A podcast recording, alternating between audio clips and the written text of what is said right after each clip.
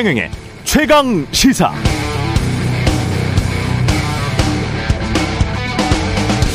네, 처음부터 좀 이상했습니다. 러시아가 우크라이나를 공격하기 시작하면 우크라이나 수도 키우는 열흘도 안 돼서 금방 함락될 거라 했었거든요.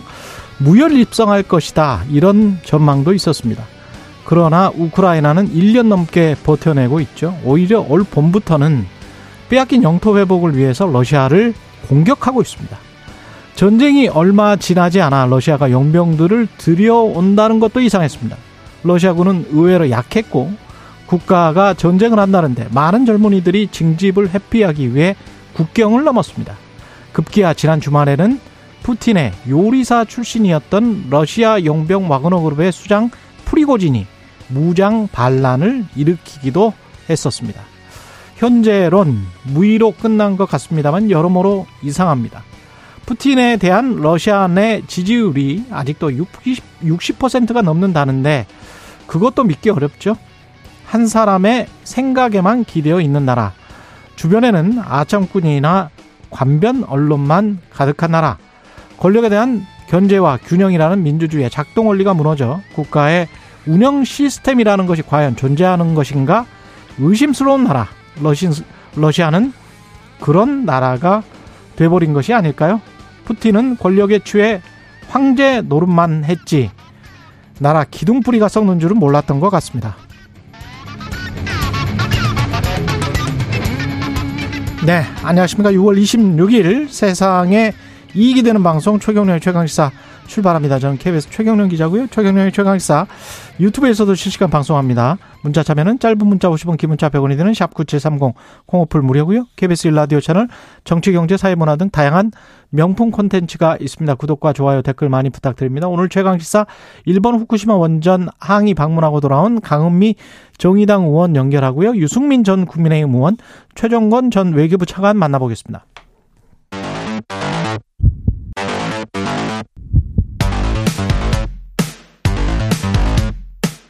오늘 아침 가장 뜨거운 뉴스. 뉴스 언박싱 네, 뉴스 언박싱 시작하겠습니다. 민동기 기자, 김민아 평론가 나와 있습니다. 안녕하십니까? 안녕하십니까? 예, 장마 영향으로 전국에 비가 내리고 있습니다. 본격적인 장마 시작됐고요. 출근길 운전 조심하시기 바랍니다. 7시 23분쯤 되고 있는데요. 지금쯤이면 집에 나서시는 분들도 있을 것 같은데 비가 많이 오고 있습니다. 운전 조심하시기 바라고요. 제가 오프닝에서도 설명드렸습니다만은 프리고진의 반란은 그냥 끝난 걸로 이른바 이제 위화도 회군이라고 해야 되겠습니까? 그러니까 예. 수도 러시아판 모스... 위화도 회군? 네. 수도 모스크바에서 200km 예. 이내까지 진격을 하긴 했거든요. 예. 아, 그런데 벨라루스 대통령의 중재로 반란은 일단 중단을 했습니다. 그렇죠. 아, 그리고 바그너 그룹 병사들은 벨라루스로 떠나기로 했고요. 예. 일단 뭐 푸틴 대통령도 이들에 대해서 책임은 묻지 않겠다. 뭐 음. 이런 입장으로 정리가 되는 그런 양상인데 이게 실패인지는 잘 모르겠습니다만 외신들 보도를 종합을 해보면 푸틴 러시아 대통령의 리더십에는 치명상을 입을 수밖에 없다. 공통적으로 이런 평가를 좀 내리고 있습니다. 아, 푸틴 대통령이 그동안 그왜 이런 사태를 맞이했느냐 여러 언론들이 좀 분석을 하고 있는데요.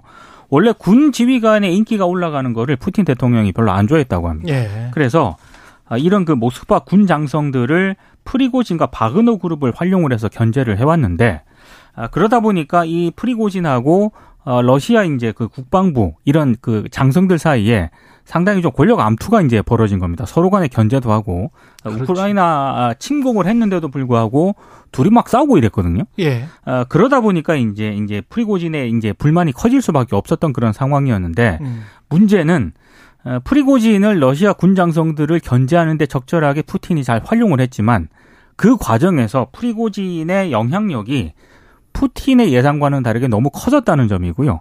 그래서 상당히 좀 언론들 외신들 보도를 좀 평가를 해보니까 프리고진의 영향력을 푸틴이 너무 과소평가한 것 같다. 이런 보도도 지금 나오고 있는 그런 상황인데 어찌됐든 지금 우크라이나 젤렌스키 대통령은 세계는 러시아의 보스가 아무것도 통제하지 못하는 것을 목격을 했다. 서방의 F-16 전투기와 미국산 장거리 미사일을 신속히 지원해달라 이렇게 요청을 한 그런 상황인데요. 어, 뭐 외신들 보도를 보면 모스크바 내에 푸틴의 입지를 약화시킬 기회를 노리는 회의론자나 만약에 라이벌이 있다면 음. 푸틴이 굉장히 위험할 수도 있다. 이런 분석도 내놓고 있습니다. 라이벌이 있다면 그러니까 지금 이제 위화도 해군에 비하라, 이 비유를 하셨는데 네. 근 이게 위화도 해군 의 목표는 아니었던 것 같아요. 제가 이 뉴스를 보면은. 그러니까 위화도 해군이라는 거는 태조 이성계가 상당히 원대한 그 기획을 가지고 음. 위화도 해군을 해서 새로운 정권을 수립한다가 목표였던 거잖아요. 수립을 하지 않았습니까? 위화도 해군은. 그렇죠. 그랬죠. 네. 근데 사실은 위화도 해군 때까지만 해도 꼭 음. 그거는 아니었죠. 조선이 네. 목표는 아니었죠. 여기서부터 이제 사실은 역사 논쟁으로 예.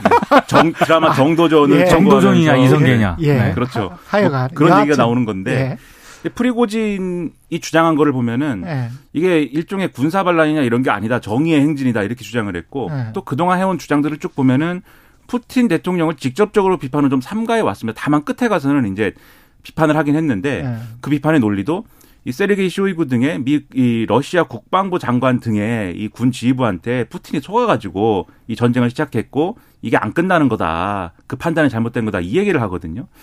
그리고 이제 왜 그러면은 프리고진이 이러한 행동을 했느냐에 대해서 지금 쭉 보면은 계속해서 실질적인 전쟁은 이 바그너 그룹이 전면 전 이 전면에서 하고 있는데 뒤에서 이제 러시아 국방부는 뒷받침 하나도 안 해주고 탄약도 음. 안 주고 보급도 안 해준다 이 불만을 얘기를 하다가 그렇죠. 결정적으로 어떤 사건이 있었냐면 이 국방부가 러시아 국방부가 개별 이 개별 바그너 그룹과 정식으로 계약을 해서 그렇죠. 이 진행을 하겠다라고 주장을 하기 시작합니다. 근데 그 음. 그 얘기는 무슨 얘기냐면 앞으로 바그너 그룹의 용병들을 프리고진이 통제하는 게 아니라 예. 러시아 국방부가 직접 통제하겠다라는 얘기여서 프리고진을 배제하겠다라는 얘기로 지금 이해가 된 거거든요. 그 이게 좀 비유가 적절할지는 모르겠습니다만은 원청이 하청을 전쟁을 하청을 썼던 거예요. 이게 지금 희한한 건데. 그렇죠. 그죠? 2014년 크림반도 때도 이 프리고진 바그너그룹을 썼었고 시리아 네. 때도 지금 시리아 내전 때도 이랬다는 거 아니에요? 푸틴이. 근데 이제 이러다 보니까 그럴 수밖에 없죠. 군부는 약화되고 그러면 원청 입장에서는 좀 불, 불안하니까 이 사람들을 직접 계약을 하는 수밖에 없겠다. 그래서 직접 계약을 하려고 하는데 프리고지는 그러면 나는 어떻게 되는 거지? 이 생각, 돈에 대한 생각, 그다음에 장악력에 대한 생각 이런 생각이 들 수밖에 없었을 것 같긴 합니다. 그렇죠. 네. 그래서 거기서 완전히 이제 프리고진이 돌아서서 음. 이건 뺏길 수 없다. 그래서 국방부 장관더러 여기 와서 해명을 하든지 사과를 해라. 그렇지 않으면 내가 모스크바로 가겠다. 이렇게 갖고 가기 시작한 거거든요. 예. 근데 실제 만약에 모스크바로 들어갔으면은 거기 뭐 체첸 용병도 불렀다 그러고 그리고 그렇죠. 푸틴만 또 보호하는 군대가 또 있을 거예요. 독재자들은 대개 그런 걸 갖고 있지 않습니까? 그렇죠. 유화 사태가 불가피했을 텐데 그렇게까지 가기는 어려웠던 거죠. 프리고진도. 그래서 프리고진 입장에서는 사실 선택지가 둘 중에 하나이지 않았을까 생각이 듭니다. 그러니까 근데 그 둘 중에 하나도 다 선택하기 어려운 게 음. 계속해서 그러면 자기가 어, 이 계속해서 피를 스스로 흘리면서 이 전쟁을 계속 책임지든지 전선을 유지를 하든지 안 그래도 우크라이나 대반격도 뭐 있는 상황에서 그렇죠. 자기가 전선에 서고 있는 상황 아닙니까? 러시아 정규군 대신해서 계속 그 상황을 유지하든지 아니면은 총구를 뒤로 돌려가지고 이 전쟁은 더 이상 못 하겠습니다. 이렇게 하든지인데 둘 다 선택하기 어려웠던 거 아닙니까? 프리고진 입장에서 그러다 보니까 이런 사태로 이어졌고 이제 이렇게 된 건데 그래서 이제 이 예를 들면 푸틴을 대체하는 정권을 수립하는 뭐 그런 종류의 반란이다 얘기하기는 어려웠던 것 같아요. 같은데 다만 지금 말씀하신 것처럼 이 사건이 결국 프리고진 입장에서 어떻든 간에 푸틴 입장에서는 굉장히 체면을 상당히 손상시키는 그러한 사건이 될 수밖에 없죠. 분명히 푸틴이 직접 TV에 나서서 이 프리고진은 지금 반란 얘기를 하고 있다. 음. 이거는 용서할 수 없다. 이렇게 얘기를 했는데 그 TV 연설 바로 직후에 벨라루스의 이 어, 루카셴코 대통령이 중재를 서가지고 프리고진은 용서해주고 음. 그 처벌하지 말고 그리고 지금 이제 이 반란에 가담했다고 하는 이 용병들도 전선에 복귀하는 걸로 하고 그리고 계약을 맺는 걸로 합시다라고 정리를 해버린 거 아닙니까? 그럼 푸틴 대통령이 우크라이나전 시작부터 지금까지 통제력을 과연 제대로 발휘하고 있는 거냐에 대한 의문이 불거질 수밖에 없고 당연히 내부에 반대파가 있다면 그 틈을 노려서 이거 이 유지 불가능한 거 아니야? 이런 생각이 더 커질 수밖에 없는 그런 국면이기 때문에 그래서 이제 지금 푸틴은 굉장히 어려움에 처했다. 이 얘기를 다 하고 있는 거죠. 그 갑자기 그 프랭크 시나트라의 My Way가 생각이 나는데요. 그 My Way 가사에 그런 게 나와요. 내가 씹을 것보다 씹을 수 있는 것보다 더 많은 크기, 더 큰 크기를 베어 물었다. 뭐 이런 가사가 나오는데 푸틴의 지금 상황이 그런 것 같아요. 자기가 씹을 수 있는 그런 정도의 크기, 우크라이나가 그런 크기가 아니었는데 그걸 베어 물었다 보니까 그걸 어떻게든 씹어서 삼키든지 아니면 그 가사에 나오는 것처럼 뱉어내든지. 그렇죠. 예. 예. 그래야 될 것 같은데 뱉어내야 될 것 같은 그런 분위기가 되고 있습니다. 그렇죠. 프리고진을 예. 사실 이렇게 푸틴 대통령이 활용하는 방식에 대해서 음. 러시아 그 군장성들은 또 엘리트들 아닙니까? 그렇죠. 그러니까 러시아 군장성들은 프리고진 자체를 인정을 안 해왔거든요. 음. 근데 이제 전쟁에 너무 많이 이제 푸틴 대통령이 활용을 하다 보니까 결국에는 예견된 어떤 권력 암투였다. 뭐 이런 평가도 나오고 있습니다. 자업자득이에요. 맞습니다. 국제자의 예. 자업자득입니다. 그리고 마지막으로 미국을 진짜 칭찬하고 싶은 게 미국이 이때 보이는 그러니까 지금 가상의 적으로는 미국 스스로도 그렇게 이야기를 했고 러시아가 가장 위잖아요. 그렇죠. 그런데 미국이 지금 취하고 있는 그 low-key 그 굉장히 좀 신중하고 저자세 그리고 말을 삼가하고 있잖아요. 이런 것들은 우리가 굉장히 좀 배워야 될 것 같습니다. 지금 굉장히 유리한 상황으로 있죠. 들어가고 있는데도 불구하고 별 이야기를 직접적으로 안 하고 있고 그리고 러시아보다는 러시아의 온갖 신경을 다 쓰고 있는 게 보이는데 그것보다는 나오는 이야기가 우크라이나를 계속 지원하겠다. 이 이야기만 계속 하고 있는 거예요. 이거는 참 정말 외교 잘하고 세계를 통치하는 그 기술이 오랫동안 발달한 나라다. 그런 생각을 그리고 하게 됩니다. 미 정보 당국은 예. 이미 다 예상을 하고 있었다는 음. 거 아니겠습니까? 여기 한 마디만 더 하면은 푸틴이 지금 코너에 몰렸지 않습니까? 그렇죠. 그러면 이게 또 지금 오늘은 야 푸틴 리더십이 크게 손상됐어 이렇게 얘기하지만 음. 궁지에 몰린 독재자가 뭘 할지 또 모르죠. 그렇지. 그걸 자극할 수 없는 게 미국의 입장인 그렇죠. 거죠. 그러니까 지금. 그런 것도 다 걱정을 하면서 굉장히 참 컨트롤 잘하는 것 같습니다. 예. 0234 일주일을 시작하는 최경련의 최강사 귀호강 마음 호강 즐겁게 시작합니다. 고맙습니다. 예. 문자 고맙고요. 예. 윤석열 대통령이 일부 장차관 인사 단행할 것 같고 방통위원장에 이동관 특보를 임명할 것 같습니다. 그러니까 29일을 전후해서요. 말씀하신 것처럼 일부 부처 장차관, 방통위원장 인선을 발표할 것으로 보인다라는 보도가 계속 나오고 있습니다. 19개 부처 가운데 절반 이상이 10명 안팎의 차관들을 교체할 가능성이 크다 이런 보도가 나오고 있는데요. 대통령실 비서관들이 있지 않습니까? 여러 명을 각 부처로 전진 배치하는 게 차관 인선의 핵심이다. 이런 평가도 지금 나오고 있습니다. 통일부 장관 지명도 이루어질 가능성도 언론들이 보도를 하고 있는데요. 권영세 장관이 내년 총선을 앞두고 국회 복귀를 좀 피력을 해왔기 때문에 예. 아무래도 통일부 장관은 교체할 가능성이 크다는 게 언론들의 분석입니다. 그리고 이제 차기 방통위원장 후보자 같은 경우에는 이동관 대통령 대외 협력 특보가 사실상 내정이 됐다. 이런 지금 언론 보도가 이어지고 있는데요. 아들 학폭 문제가 제기가 되지 않았습니까? 근데 일부 언론 보도를 좀 종합을 해보면 대통령실은 이거는 결격 사유에 해당하지 않는다 이렇게 판단을 하고 있다는 겁니다. 그리고 전현희 권익위원장의 후임 인사도 언론들이 좀 보도를 하고 있는데요. 특수부 검사 출신인 김홍일 전 대검 중수부장이 거론이 되고 있습니다. 아, 김홍일 전 대정, 대검 중수부장 같은 경우에는 대선 때 윤석열 캠프 정치공작 진상규명 특별위원장을 맡기도 했는데요. 일단 내일 국무회의를 주재하면서 순방 성과를 국민들에게 알리고 현안과 관련해서 국정 운영 구상을 밝힐 가능성도 있다. 이렇게 전망도 나오고 있고요. 또 교육부가 오늘 사교육 경감 방안을 발표를 하지 않습니까? 그렇죠. 그 직후에 또 회의를 소집을 하거든요. 이때 국정 현안 전반에 대한 메시지를 내놓을 가능성도 있다는 그런 전망도 나옵니다. 그러니까 이 역대 정권의 이제 민주화 이후에 역대 정권의 흐름이나 이런 걸 보면은 2년 차부터 대통령과 그 주변 권력들이 그런 생각을 하기 시작합니다. 아, 왜 안 되지? 그러니까 뭘 1년 차 때 이것도 할 겁니다. 저것도 할 겁니다. 여러 가지 계획을 내놨는데 그러고 나서 1년 지나보면 이 성과가 잘 안 보인단 말이에요. 왜 안 되지? 좀 더 그립을 강하게 줘야겠다. 이렇게 생각을 하게 되고 그게 이제 어떤 국정이나 인사에 반영되는 것인데 그래서 예를 들면은 오늘 교육부가 킬러 문항이란 무엇인지에 대해서 과거 기출까지 포함해 가지고 공개한다고 하는데 예. 6월 모의 평가에 킬러 문항이 있었느냐가 지금 이제 좀 관심사잖아요. 그렇죠. 근데 어제 TV조선의 보도를 보면은 아마 수학의 한 문항이 킬러 문항으로 제시될 것으로 보이지만 일반적인 예, 일반적인 평가는 교육과정 밖에서 출제된 문제는 아니라는 평가이다라는 뭐 그런 평이다. 이게 이제 TV조선의 보도입니다. 그러니까 이런 정도면 만약에 대통령이 여기에 대해서 입장을 얘기한다 그러면은 그동안 아 이 6월 모의 평가에 대해서는 예를 들면 지금 다 얘기가 이렇게 됐으니까 음. 제가 오해한 것도 있지만 사교육에 대해서는 반드시 문제를 해결하고자 하는 그런 의지입니다. 이렇게 얘기를 하는 것이 까 일부 좀 아니, 실책을 인정하거나 이런 것이 상식적이지만 그렇죠. 이제까지는 그 패턴이 그게 아니었죠. 그렇기도 네. 하거니와 지금 2년 차에서 그립을 확 잡는 분위기이기 때문에 음. 그러한 메시지 전혀 아닐 것이고 굉장히 강력히 밀어붙이는 메시지일 것이고요. 그다음에 지금 차관 인사를 이제 한개 타겠다는 거에 대해서 이 차관 인사도 당연히 이제 만약에 이 통치력 강화를 위해서 필요하면 해야죠. 그런데 이런 문제도 한번 고려해 볼 필요가 있습니다. 오늘 일부 언론 보도를 보니까 윤석열 정부의 국정 철학을 이해하고 있는 대통령실 비서관 여러 명을 각 부처로 전진 배치하는 게 차관 인선의 핵심이다라는 건데 항상 또 이 대통령 선거에서 늘 나오는 얘기가 뭐냐면 책임 총리제, 책임 장관제 한다 이 얘기를 늘 해요.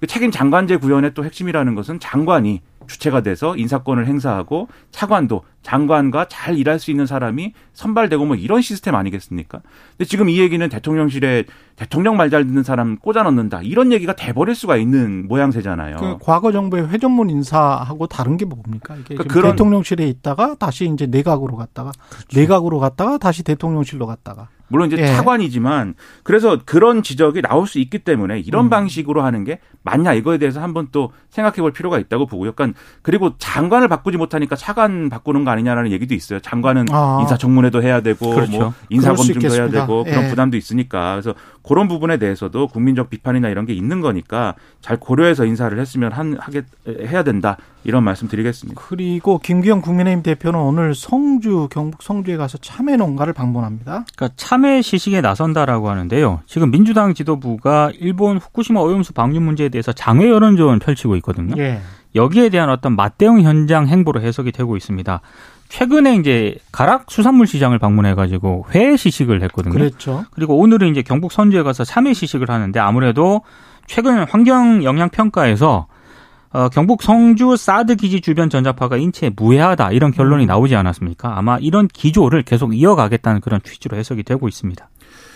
그러니까 이게 지금 예를 들어서 이런 논란이 커져서 이 사드 전자파 관련된 뭐 논란이 커져가지고 참외 이뭐 어, 이 소비가 막 크게 급감을 했다든지 이런 거면 제가 여당 입장에서는 이렇게 나올 수 있다고 봐요. 근데 지금 환경 영향 평가 결과는 어 그렇지 않다고 지금 얘기를 하는 것이고 그렇다고 하면은 이른바 괴담이라는 거는 힘을 잃게 된 거 아닙니까? 과거에 이 사드 전자파가 참에 영향을 미친다라는 얘기가 일부 있긴 했어요. 근데 그게 어떤 주류의 어떤 주류적인 어떤 그러게요. 주장은 아니었던 거고 음. 인터넷에 도는 얘기 중에 하나였던 것이고 그게 뭐 정치권에서 인용된 바는 있겠지만 중요한 얘기는 저는 아니라고 생각했거든요.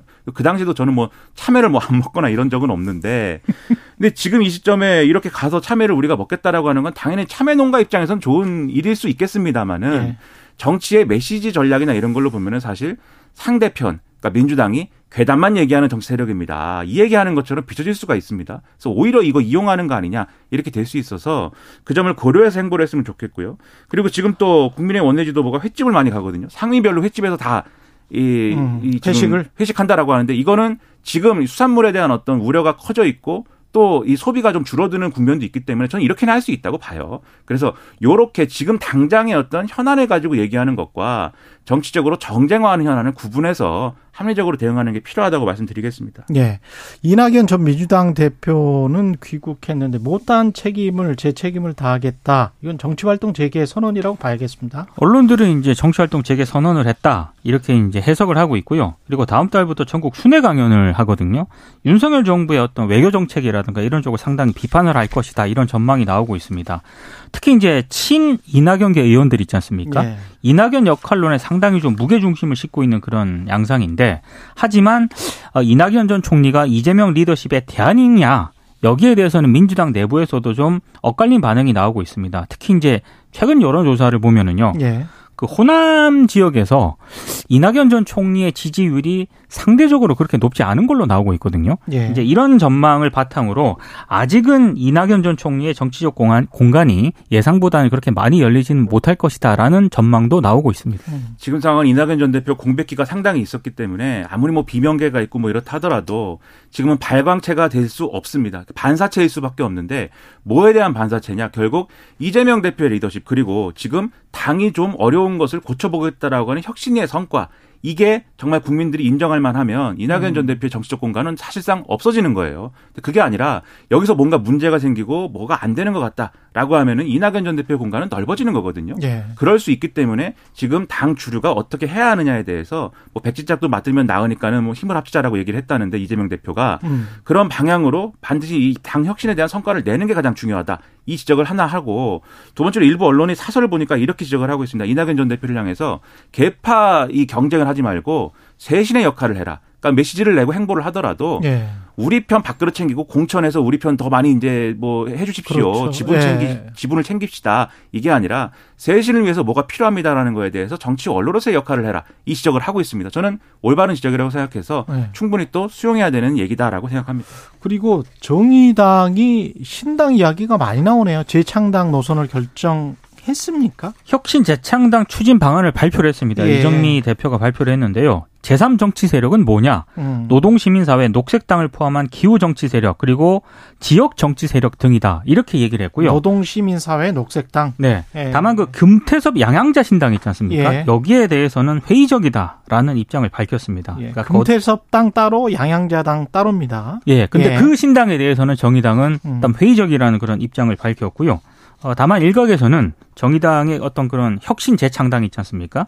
이게 알맹이가 없다라는 그런 비판도 나오고 있습니다. 네. 지금 정의당 내 지형이 사실은 복잡합니다. 근데 시간이 없어서 길게 말씀드리기 어렵지만 이정미 대표는 재창당이라든가 신당이라든가 이런 거하고는 거리를 좀 두고 싶을 거예요. 뭐 재창당을 할 수 있지만 신당하고는 거리를 두고 싶은데 장혜영 류호정은 좀 다른 생각 아니에요? 그렇습니다. 그쪽은 이 보도에 의하면 한겨레 등의 보도에 의하면 이미 금태섭 전 의원 등과 교감하고 있다. 거기는 완전히 해체 후 신당 창당 주장하거든요. 그렇죠. 그런 목소리가 있는 것이고 또 당내에는 아예 신당 창당 얘기는 꺼내지도 말하는 또 입장도 있어서 사실은 그 절충점으로서 지금 그렇구나. 신당 창당까지는 갈 수 있는데 재창당 및 신당 창당까지는 갈 수 있는데 범위가 이렇다라는 걸 지금 얘기를 하는 겁니다. 음. 다만 그런데 이 문제는 정의당의 무슨 뭐 노선과 관련된 그걸로 끝나는 문제가 아니라 민주당과 분별 정립해 있는 진보 정치가 어떤 노선을 가지고 어떻게 앞으로 생존해 나갈 것이냐라고 하는 굉장히 중차대 한 중차대한 노선 문제와 연관돼 있어요. 쉽게 안, 안 끝날 것이고 논쟁은 상당히 길 겁니다. 네.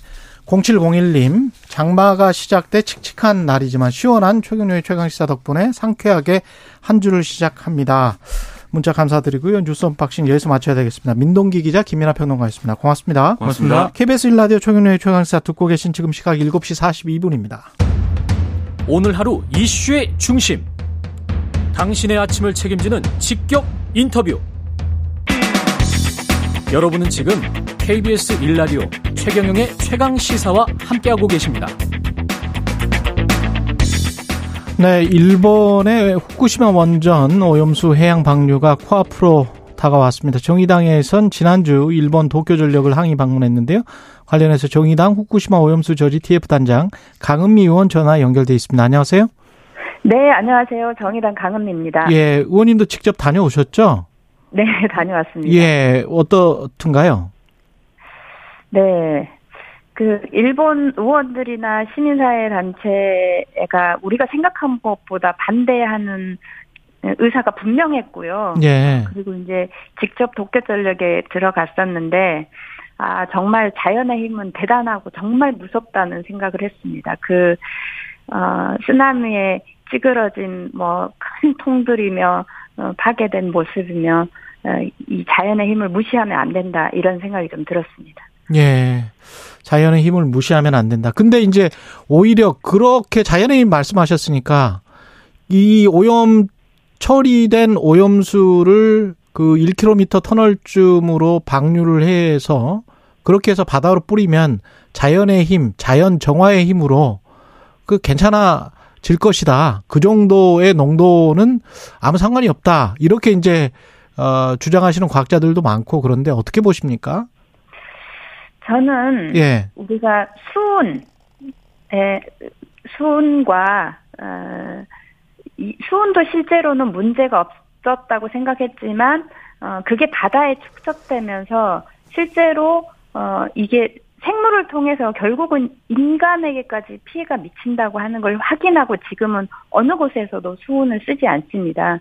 네. 그런 것처럼 최근에 어, 기준치의 180배가 넘는 세슘 우력이 발견됐는데요. 예. 우리가 말지 못하는 방식으로 어, 실제로 생물체에 축적이 돼서 어, 그것이 인간에게 피해가 올 수 있다라고 하는 어, 증거라고 생각합니다. 그런 음. 면에서 예. 어, 오히려 어, 좀 더 두고 보고 그리고 어, 신체 인체에 미치는 영향, 생물에 축적돼서 어떻게 예, 이 영향을 미치는까지 파악할 때까지는 방류하면 안 된다. 이런 것을 확인한 게 아닌가 싶습니다. 그래요. 그러면 어떻게 그 국내에 일본 국내에 그냥 들여놔야 된다. 존치시켜야 네. 된다. 예. 네, 네, 그렇습니다. 그러니까 이제 어떻게 보면 이것을 어, 처리수라고 하면 그냥 그냥 방류해도 되는 것인데 이것은 핵 오염수다라고 하면 이 핵에서 나온 쓰레기를 바다에 버리면 안 되는 게 기본입니다. 예. 그러니까 바다에 버리지 않고 하는 방식을 찾아야 되고요. 실제로 어 일본의 의원들과 어 전문가들도 어, 내부에 더 보관할 수 있다. 그래서 보관할 수 있는 방법과 관련해서는 크게 좀 더 큰 통을 만들어서 어, 장기 보관하면 그 보관하는 자체가 어, 실제 이 핵종의 반감기가 지나가면서 음. 어, 이 자연에 미치는 영향이 줄어들 것이라는 거고요. 예. 어, 실제 아시겠지만 어, 미국에서도 어, 시멘트하고 모래를 섞어서 어, 콘크리트로 몰타로 방식으로 해서 고체화시켜서 영구 보관한 방식도 있습니다. 아, 그런 것을 제외하고 가장 싼 방식으로 문제를 해결하려고 하는 것에 대한 우려가 큰 것이고요. 예. 그리고 이제 그 도쿄 전력이 어, 실제 핵 사고가 난 이유 중에서도 어, 해수를 빨리 어, 냉각수로 투입했다라고 하면 음, 사고가 안 났을 거라고 이야기를 합니다. 예, 예. 그때 한 번 실수를 했는데 이번에 다시 또 굉장히 큰 그 범죄를 저지르려고 하는 것이다 이렇게 보는데 다른 방법이 있는데 가장 저렴한 방법을 택한 것이고 그것이 어, 전체 생물 그리고 어, 세계 시민들의 건강을 위협할 수 있다라고 하는 어, 의견들이 뭐 대한민국뿐만 아니라 미국 또는 일본 어, 다양한 전문가들의 의견입니다. 그런데도 그걸 무시하고 방류하겠다? 이것은 어, 마지막까지 우리가 꼭 막아야 될 일이라고 생각합니다. 그 국민의힘에서는 괴담 선동이다, 공포 마케팅이다, 당장 뭐 수산물이나 많이 팔아주는 게 최고다, 뭐 이렇게 지금 주장을 하고 있는데 어떻게 보십니까? 그러니까 저는 어, 그 집권 여당의 그런 인식 자체가 정말 심각하다고 생각하는데요. 일본의 의원들도 이것은 처리수가 아니라 폐기물이다. 라고 음. 분명하게 이야기를 하고요. 폐기물이다. 예, 네, 일본의 수, 왜냐하면 폐기물이면 버리면 안 되니까. 음. 그래서 육지에 보관해야 된다고 하는 기본 입장입니다. 예. 그런데 어떻게 대한민국의 집권 여당이고 또 정부가 마치 이 일본 정부도 말하지 않는 방식으로 그냥 그 버려도 된다는 이런 인식을 가지고 있는지 이해할 수가 없고요. 그리고 이제 일본의 수산업자 들도 어, 총회를 통해서 어, 반대한다고 하는 결정을 했습니다. 그리고 이제 제가 도쿄 전력에 어, 이렇게 많은 피해가 예상되는데 우리 한국의 수산업자들이나 시민들이 피해를 보면 어떻게 보상할 것이냐 이렇게 물어봤거든요. 네. 그랬더니 어, 도쿄 전력에서 어, 우리는 일본의 어민들을 대상으로 해서 어, 소문 피해를 통해서 가격이 하락하면 그 하락한 만큼 어, 보상을 해줄 방법을 고민하고 있다 이렇게 아. 이야기를 했습니다. 그러니까 어, 어떻게 보면 일, 어, 일본은 그렇다는 이야기고 네, 일본은 그렇습니다. 그런데 그러니까 소문 피해라는 게 그냥 정서적으로 좀 수산물을 꺼리는 그런 분위기가 조성이 되면 그것과. 네. 관련해서도 보상을 해주겠다. 일본은. 네, 그렇 그렇죠. 예. 그런데 그렇게 하, 면 일본의 도쿄 전력이 이익을 가져가는 것입니다. 왜냐하면 가장 저렴한 방법으로 처리하기 때문에. 그런데 그러네. 대한민국에는 예. 어떤 이익도 없고 오히려 다양한 방식으로 피해가 예상되는데도 불구하고 그 피해에 대해서 어, 대만처럼 음. 어, 우리가 그 피해가 입으면 우리 어민들한테 보상을 하고 구상권을 청구하겠다. 뭐 이런 방식이 다른 나라들은 그런 방식으로 강력하게 항의를 하고 있는데 아 그런 주장 그냥 일본의 구상권을 청구하겠다 그런 말이에요? 도쿄 전력에? 네, 그렇죠. 아. 그 대만은 2년 전에 예. 그런 그 의사를 밝혔고요. 다른 나라들도 다양한 방식으로 굉장히 그 강하게 반대를 하고 있습니다. 그러네. 그러니까 소문 피해를 자기 어민들한테 줄 정도면 그 피해는 인정을 했다는 거 아니에요? 그죠? 네, 그렇습니다. 그런데 우리나라는 오히려 그 일일 브리핑을 하면서 계속 안전하다고 이야기를 하는데 실은 시민들 입장에서는 이 문제를 저렇게 일일 브리핑 하니까 더 불안한 것이고 아 우리나라의 정부나 아, 집권 여당은 국민을 위해서 일하지 않고 그냥 일본을 위해서 일하는 건가 이런 생각이 들 정도의 상황입니다. 예, 그런 면에서 예. 그런 면에서 저는 정부가 해야 할 일은 어 21년도에 그 방류한 계획을 발표한 이후로 우리 원안위에서 일본의 원안위에 지속적으로 계속 질문을 했습니다. 예. 그런데 그 질문에 답변을 안 한 내용이 정말 많아요. 그리고 어. 마지막으로 어 그 올해 또 질문한 것 중에서 기존의 64개 핵종 말고 5개 핵종이 또 추가로 검증이 필요하다고 하는 것을 일본 그 원안위에서 결정을 했는데 그러면 그것은 알프시에서 걸러지는 거냐 이런 질문을 포함해서 다양한 질문을 했는데 어, 답변이 없습니다. 그러니까 정부에서는 왜 그 답변을 내놓지 않냐 그 답변이 없는 것을 통해서 과학적으로 우리가 검증이 안 된다라는 의사를 밝히는 게 필요하다고 생각하고요. 또 한 가지는 예. 이제 64개 핵종만 있는 게 아니라 뭐 거의 1000개 미만으로 엄청 많은 핵종이 있는데 너무 미미하니까 그 핵종에 대해서 우리가 측정을 안 하는 겁니다. 음. 그런데 그걸 다 합치면 어, 그 방사능 총량은 엄청 많을 수 있기 때문에 예. 어, 일본의 의원들도 전문가들도 그리고 어, 시민사회 단체도 그러면 전체 핵종의 총량이 얼마냐 이렇게 질문을 하고 있고요.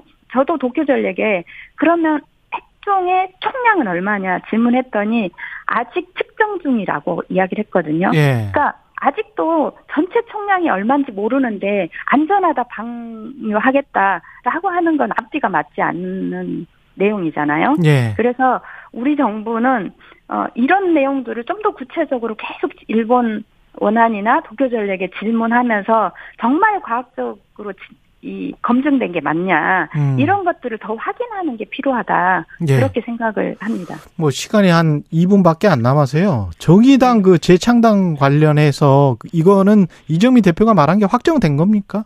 연대 범위나 네. 기준은 뭐 노동당, 녹색당 이거 이렇습니까? 금태섭 양양자 이쪽은 아니고?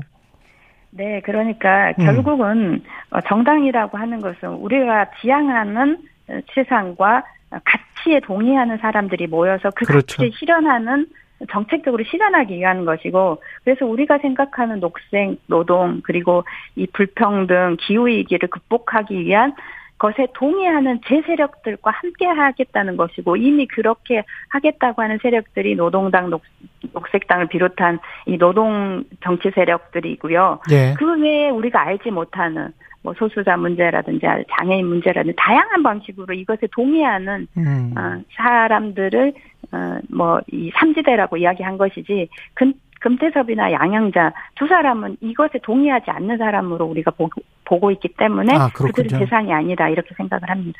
예. 혹시 송영길 네. 전 민주당 대표가 고 노회찬 의원이 있었다면 민주당과 정의당이 단일화해서 지난 대선에서 패배하지 않았을 것이다. 이 발언에 관해서는 어떻게 생각하세요? 짧게 30초 남았는데. 네, 그것은 음. 정말 그 음, 본인이 지금 어, 돈봉투 문제다 이런 것 때문에 음. 얼마나 심각하게 이 민주 국민의힘이 잘못하고 있는데도 어, 국민의힘한테 힘을 주는 상태가 됐는데 그것에 대한 반성이나 이런 음. 것이 필요한 시기에 예. 마치 대선의 실패를 정의당의 잘못으로 돌리는 아. 뜻한 발언은 정말 부적절한 발언이라고 생각하고요. 예. 실제로 시민들이 대개 문제 제기하는 것은 어, 촛불로 만든 정부가 너무 개혁이 소홀했다라고 음. 하는 평가라고 보셔야 됩니다. 지금까지 강은미 정의당 의원이었습니다. 고맙습니다. 네, 감사합니다.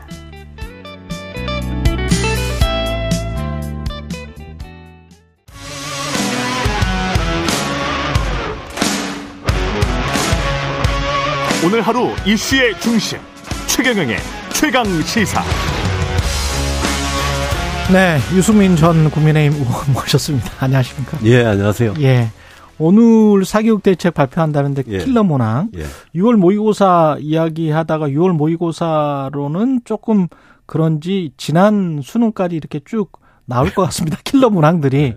킬러 문항들이 좀 있기는 있었었죠. 근데 뭐 그게 수능이랄지 사교육이랄지 총체적으로 이것만 문제인 건지는 잘 모르겠고요. 어떻게 보십니까? 예. 네. 네. 아니 우리가 제대로 된 교육 계획을 하려면 네. 얼마나 중요한 일들이 많습니까? 그렇죠. 우리나라는 유치원부터 고등학교까지 전부 다 대학 입시에 연계가 되어 있잖아요. 그렇죠. 그러면 윤석열 정부는 대학 입시 제도는 어떻게 하고 음. 그러면 초 중고의 공교육, 학교 교육은 어떻게 살리고 네. 그런 게 진짜 제대로 된 대학 교육을 빼도 빼놓더라도 음. 근데 교육 계획이 진짜 할 일이 많은데 그 중에 수능 그 중에도 국어의 비문학의 킬러 문항 요렇게 대통령이 콕 집어가지고 대통령이 그런 이야기 하니까 지금 네. 수능을 불과 5개월 앞두고 네. 대통령이 제가 보기에는 뭐 갑자기 툭 튀어나온 이야기예요. 즉흥적인 이야기예요. 네. 그렇게 이야기하니까 이게 교육 현장에 이 불안과 혼란 대난리가 났잖아요. 예. 근데 제가 이번에 보니까 이번 사태는 지난번에 그 만 5세 취약하고 예. 주 69시간 노동 이때는 이 혼란이 있으니까 대통령이 철회를 했잖아요. 그렇죠. 근데 이번에는 철회 안 할 것 같아요. 어. 그냥 망비를 붙일 것 같아요. 음. 그러니까 정부 여당 대통령실 온갖 사람들이 다 그냥 대통령이 잘못 한마디 한 거를 다 합리화하려고 음. 지금 그거다가 그냥 갖다 붙이느라고 이게 사태가 점점 또 꼬이는 것 같거든요. 마사지를 하고 있다? 오늘, 네. 오늘 저 교육부 장관이 킬러 문항 발표한대잖아요. 네. 사교육 대책 발표. 사교육 대책 발표하는 거 제가 별 기대를 안 하는 게 네. 지난주에 공교육 대책 발표를 했는데 음. 그 공교육 대책 발표한 게 오히려 사교육비를 증가시키는 공교육 대책을 발표를 하더라고요. 어, 예컨대 예. 뭐 자사고나 아. 외고 국제고 계속 존치한다는 거 아닙니까? 음. 아마 이 정권에서 더 확대돼 확대될 거예요. 예. 그러면 초등학교, 중학교 사교육은 더 늘어나는 겁니다. 그죠? 음. 오늘 킬러 문항 하는데 제가 한 가지 꼭 지금 요구하고 싶은 게 예. 6월 모의고사, 6월 모의고사, 모의고사. 육모라 예. 그러죠. 육모. 그 육모가 대통령 말씀에 아주 그 증거 비슷한 거였어요. 예. 뭐 사교육 카르텔이니 예. 킬러 문항이. 근데 오늘 발표할 때 꼭 육모 모든 문제에 대해서 그 시험을 친 음. 모든 학생들에 대해서 전체 분포, 음. 그다음에 문제별로 정답률, 그렇죠. 이 통계 꼭 발표해야 됩니다. 그거 어. 통계도 발표 안 하고 무슨 킬 이게 킬러 문항입니다라고 어. 교육부 장관이 딱 제시하면 예. 우리가 지체 기자님이나 저나 네.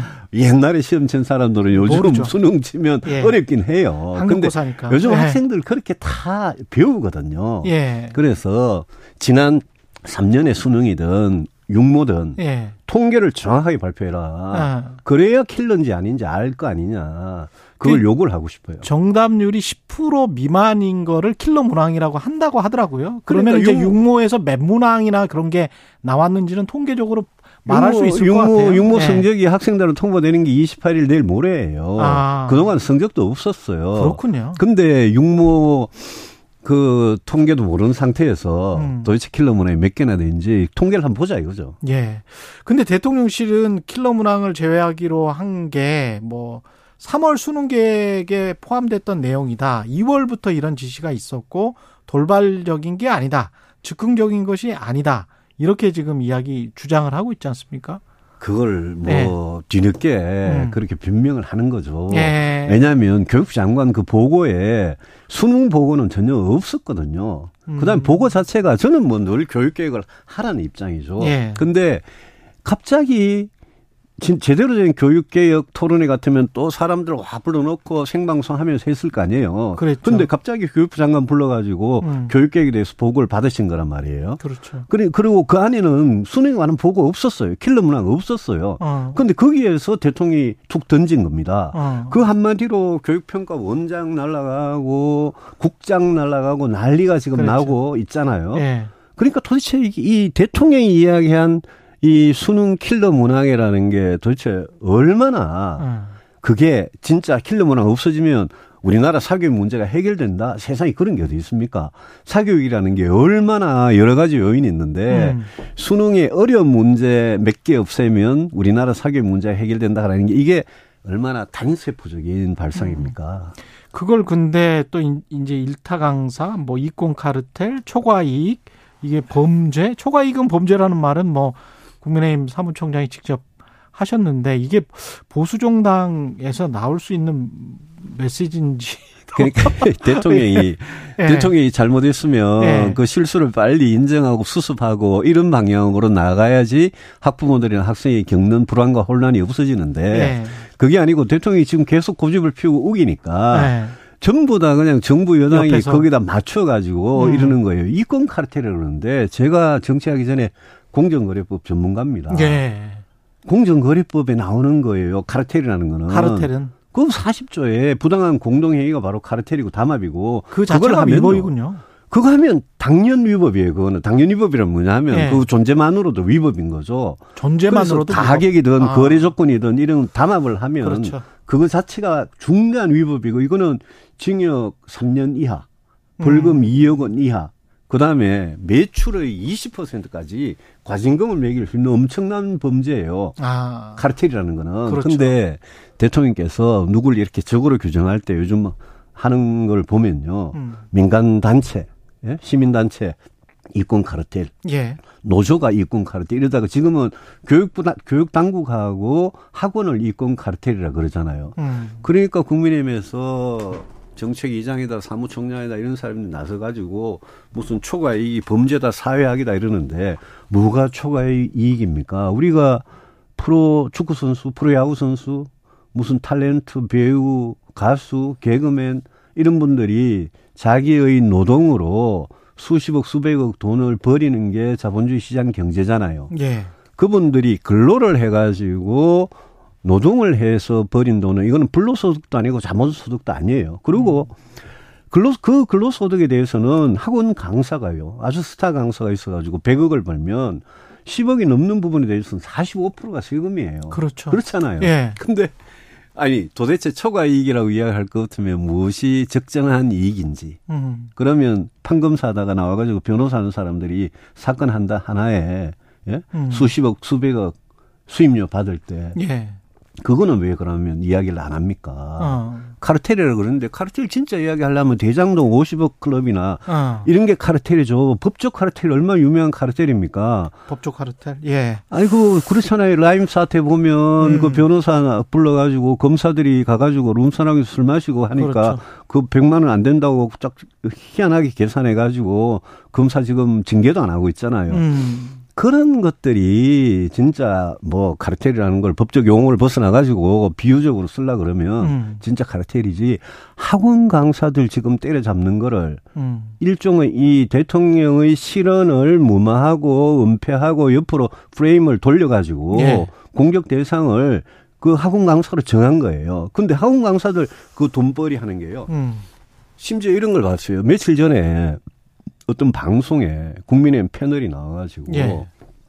어떤 스타 강사가 있어요. 예. 그것도 현강이 아니고요. 인강, 어, 인터넷, 어, 강의로 인터넷 강의로 돈을 많이 번, 예. 뭐 세금을 백 몇십억 냈던 스타 예. 강사인데 그 킬러 문항이 문제가 되니까 그 스타 강사가 하는 만들어 가지고 하는 모의고사 문제지가 있어요. 그 이름이 킬링 캠프예요. 킬링 캠프. 힐 힐링 캠프가 아니고 에, 예. 킬링 캠프. 킬링 캠프. 예. 에. 예. 그 킬링 캠프라는 게 그냥 에. 예. 모의고사 문제집이고 6회차 6회분이 6만 6천 원인데 6만 6천 국민의힘 패널들이 나와 가지고 킬링 캠프에 한 학생당 500만 원을 받는다고 가짜 뉴스를 공, 공영방송에 나와 가지고 아주 공공연하게 떠드는데 이런 거 fact check도 안 하고 이런 가짜 뉴스가 돌아다니면서 이러는 거예요. 그래서 제가 어이가 없어가지고 네. 사람들이 전부 다 전부 다좀 뭐좀 정상이 아니다 지금 왜 정상적으로 모든 걸 논리적으로 합리적으로 이야기해야지 대통령 한마디 하니까 정부 여당이 그거 따라가가지고 뭐가 한 짓이냐 싶은 아니, 거죠. 근데 과거의 보수 정당 같은 경우에 이제 표나 포퓰리즘이나 이런 행태를 만약에 그런 행, 그, 그것을 위한 것이라면 그런 행태를 좀 비, 비난하고 좀 자중하면서 좀 신중하고 원론적인 접근을 했던 게 이제 보수 정당이라고 저는 그렇죠. 기억하고 있는데 예. 예. 그 부자를 예. 때려잡아가지고 적으로 만들어가지고 어떤 부자가 아닌 다수 국민들의 적개심을 불러일으키는 선동 음. 이런 거는 원래 저 좌파 진보에서 그, 하던 거 아닙니까? 예. 근데 지금은 학원 강사에 대해서는 이거는 완전히 국민인 보수 정당에서 무슨 초과 이익이 범죄다, 뭐 이, 이, 이권 카르텔이다 이런 말을 막 만들어가면서 음. 공격을 하고 있는 게 이게 제가 보기에는 정상이 아니에요. 예. 그러니까 싸움의 전선이 자꾸 넓어져 가지고 예. 수능은 불과 5개월 남았는데 음. 중요한 거 가장 중요한 이해 당사자는 지금 고3 학생들하고 학부모들이고 예. 지금 고등학생, 중학생 이게 어떻게 되는지를 보고 있는 거 아니에요. 음. 근데 전반적인 교육 계획의 그림은 하나도 없이 수능의 비문학, 지문의 킬러 문항이라는 거 쏙 끄집어내 가지고 예. 지금 이 모든 혼란을 초래한 게 윤 대통령이 1차 아. 책임이 있는 거죠. 아. 그거를 못 말리는 장관, 대통령실 사람들이 또 책임이 있는 거고요. 예. 약한 학생들을, 약자인 학생들을 갖고 장난친다 이랬는데 지금 장난친 사람이 대통령과 이 정부 여당이에요. 음. 그런 측면에서, 그러니까요. 그게 또 그런데도 불구하고 박대출 국민의힘 정책위 의장은 조국 사태를 수사한 대입 전문가가 대통령이고 대입 전문가다. 교육 전문가다. 실제로 같이 계셨습니다만은 교육부 장관 KDI 출신이기 때문에 예. 이, 이주호 교육부 장관이 전문가인데 전문가인 저도 많이 배웠다라고 이야기를 했는데 이거는 어떻게 보면 그 지금 내각이나 옆에 여권의 핵심 의원들도 좀 네. 뭔가 겁을 먹고 있는 겁니까? 대통령 무섭긴 무서운가 봐요. 아무도 네. 찍소리를 대통령이 아무리 실수해도 음. 잘못해도 아무도 찍소리를 못 하고 거기다가 이제 용비어천가를 부르는데 정책위 의장이란 분이 조국 수사를 해봐가지고 대통령 입시 전문가다 이러잖아요. 예. 또 교육부 장관이 나도 전문가지만 대통령한테 진짜 많이 배운다 이러잖아요. 예. 아니 제가 정치권에 와서 수많은 아첨과 아부를 봐도 이게 진짜 이 좀이 아, 아부가 요번에 이 아부 보고 제가 빵 터졌는데 예. 좀 되게 신박하잖아요. 예. 대통령 보고 이 수사 많이 해봤으니까 입시 전문가 지금 천재적인 아부예요 이게. 음. 근데 그렇게 하면 뭐 공천 받는데 유리하고 또 장관직을 연명하는데 도움이 되는지 몰라도 저는 아 좀 그분들 가슴에 손을 얹고 아, 왜 대통령이 잘못 가고 있는 걸 말리지는 못하고 거기다가 기름을 붓고 옆에서 아첨 아부를 하고 대통령이 잘못하니까 그 실수를 자기가 덮어줘야 된다 이런 생각을 갖고 사명을 갖고 하는지는 몰라도 너무 좀 심한 것 같아요. 저는요 진보든 보수든요 이런 거 있잖아요. 자기 아들을 외고 보내고 국제고 보내고 자사고 보내면서 우리 진보 교육감이나 진보 인사들 중에도 보면요. 음. 자기들은 다 외고 자사고 다 보내면서 네. 외고 자사고 폐지 주장하는 사람들 있잖아요. 또 보수 쪽에도 마찬가지예요. 보수 쪽에도 사교육비 경감 중, 주장하면서 외고 자사고 존치를 주장하는 저는 폐지를 주장합니다. 예. 왜냐 저는 수많은 대다수 학생들이 일반고에 가는데 우리나라 공교육이 무너진 거는 일반고 교육이 무너진 거거든요. 음. 일반고가 제대로 교육을 못 시키니까 네. 불안하고 혼란스러우니까 학원 보내는 거 아닙니까? 예. 그러니까 저는 우리나라 진보든 보수든 교육 문제에 있어서만큼은 진짜 학생과 수험생 둘 부모 입장에서 음. 아, 좀 제발 위선 가식 이런 거 없애고 예. 좀 정말 제대로 상식대로 이성을 갖고 이야기했으면 좋겠고 음. 이번에 교육부 장관 아부하는 거 보니까 교육부 장관이 대통령한테 처음에 들은 말도 전달 잘못했다는 거 아닙니까? 예, 브리핑할 때. 예. 교육부 장관이면 이렇게 해야죠. 대통령께서 수능 킬러 문제 말씀하시면 음. 대통령님 그 수능 킬러 문제 가지고 지금 대통령 말씀으로 제가 나가서 브리핑을 하면 음. 불과 5개월 앞둔 수능 난리 납니다. 음. 이거는 천천히 합시다. 음. 이거는 다음에 우리가 장기적으로 우리가 교육을 이렇게 계획하겠다라는 거 발표할 때 하시고 이번에 5개월 앞둔 수능은 그냥 예년과 같이 가도록 합시다. 아. 대통령이 교육부 장관이 출제자가 아니잖아요. 그렇죠. 문제 만드는 사람들이 있잖아요. 그렇죠. 그렇게 해야 되는데 그걸 못 말리고 대통령 말기도 제대로 못 알아듣고 뒤늦게 대통령한테 그렇게 많이 배웠다고 아부하는 교육부 장관 좀 그만두셨으면 좋겠고 제가요 오늘 어제 좋겠다. 어제 오늘 예. 주말에 큰 일이 하나 터졌어요. 예. 그 나이스라고 있습니다. 그렇죠. 교육 행정 정보 시스템. 그렇죠. 그거 제가 대구 제 지역구였던 음. 그 혁신 도시에 교육 학술 정보원이라는 데가 있어요. 예. 그 케리스라고 하는. 음.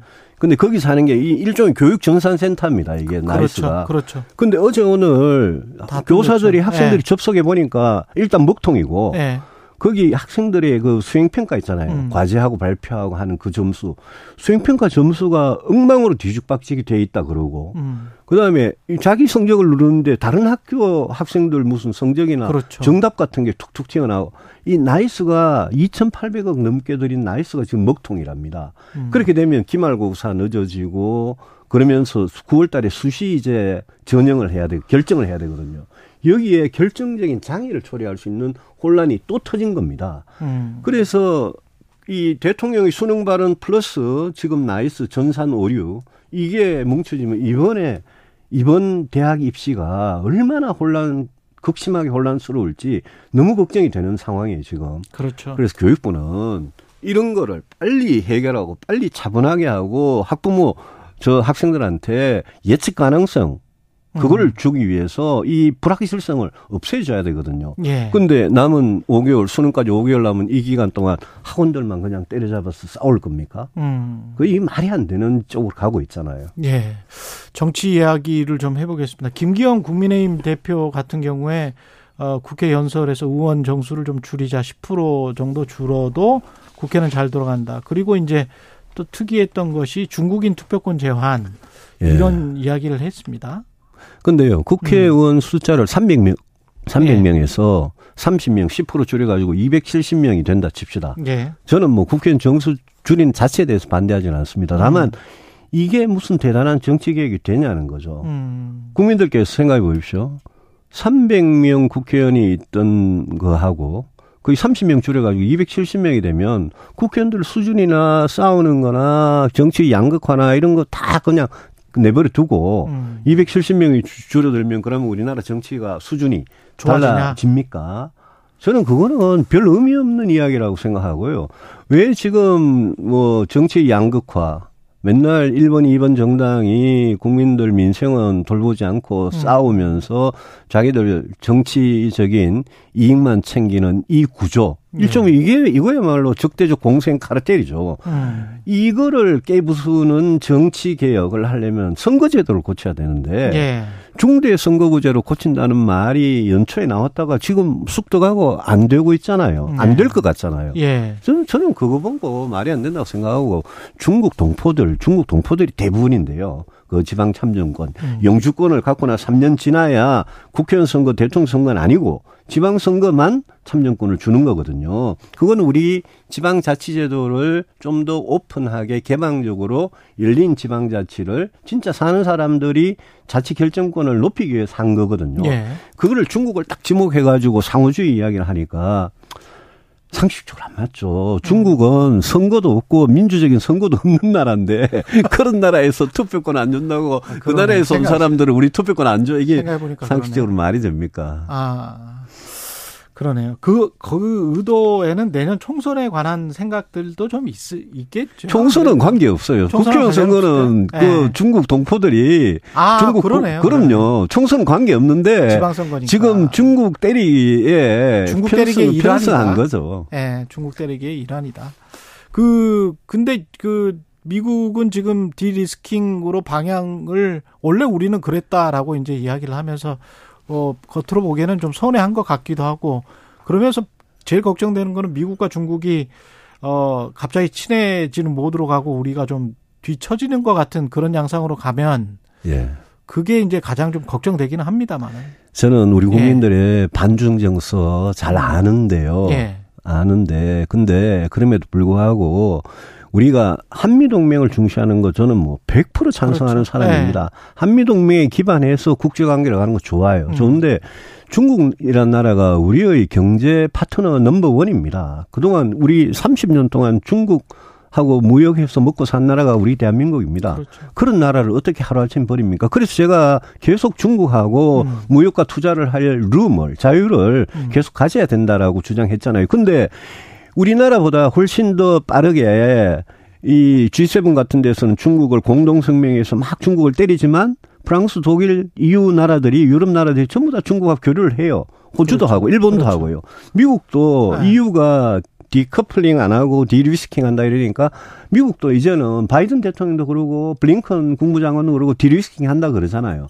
그러니까 어어 어, 이러다 보니까 우리만 중국에 대해서 제일 예? 그렇죠. 열심히 때리고 있는 음. 거예요, 지금. 음. 그래 이거는 외교적으로 이거는 현명한 짓이 절대 아니다. 음. 이거는 대한민국 국가에게 도움이 되는 일이 아니다라고 제가 눈의 강조를 했고 지금이라도 중국과의 관계를 정상적인 서로 핵심 이익을 존중하고 그 거기에서 공통의 이익을 찾아가지고 그걸 극대화하는 그런 정상적인 관계로 저는 지금이라도 빨리 전환해야 된다고 생각합니다. 다음 달에 김기현 대표가 이제 미국을 간다는데 네. 뭐좀 당부하고 싶은 말씀이나 뭐 이런 게 있을까요? 미국 가시거든요. 예. 지난번 5월 달에 윤 대통령 가셔가지고 숙제로 못, 해결 못 하신 게 반도체하고 CHIPS. 그렇죠. CHIPS하고 IRA 법이에요. 그렇죠. IRA 법하고 CHIPS 법을 가지고 미국 가면 당연히 저는 뭐 정당이든 국회든 음. 외교를 할 수 있다고 생각합니다. 미국 가면 미국의 의회 행정부 백악관 인사들 만나가지고 음. IRA하고 CHIPS법 이두 예. 가지에 대해서 우리 기업들한테 불리한 조항 예. 그거를 해결할 수 있도록 하는 게 그게 저는 굉장히 구체적인 목표여야 된다라고 음. 생각하고 제가 민주당이든 국민의힘이든 의원님들은 당부드리고 싶은 게 제발 미국 가가지고 중국 자극하는 발언 하지 마시고 예. 중국 가가지고 미국 자극, 자극하는 발언 하지 마시라. 음. 그거는 미중 관계에서 우리 외교에 도움이 안 되는 거다. 그 말씀 드리고 싶어요. 그 국민의힘 그 내년 공천과 관련해서 계속 검사 공천설 이야기가 나오고 김기현 대표는 검사 공천 뭐 내가 뭐 수십 번 만났는데 절대 없다. 이렇게 확약을 받았다 뭐 이런 이야기를 하고 있는데 의원님은 믿, 믿으십니까? 김기현 대표께서 음. 그렇게 말씀하시는 것 자체가 굉장히 큰 모순이에요. 모순. 왜냐하면 예. 김기현 대표는 당 대표잖아요. 예. 당 대표는 당의 공천에 대해서 총괄적인 최종적인 책임 있는 사람이 당 대표예요. 그런 사람이 왜 대통령한테 가가지고 예? 공천권이 있니 없니를 왜 확인받아야 됩니까? 아, 그러네. 그렇잖아요. 당 대표는 네. 아 내가 책임지고 그런 거 없다라고 자기 입장으로 이야기를 해야지. 우리가 내가 용산에 가, 여러 번 갔는데 음. 검사 공천 같은 거 없대더라라는 말 안에 깔린 게 대통령이 공천 다 한다는 거 아닙니까? 그렇잖아요. 아, 그러네요. 그러니까 네. 나는 대통령 당 대표가 그런 말씀하는 것 자체가 내가 이해가 안 되고. 뭐 기본 그죠?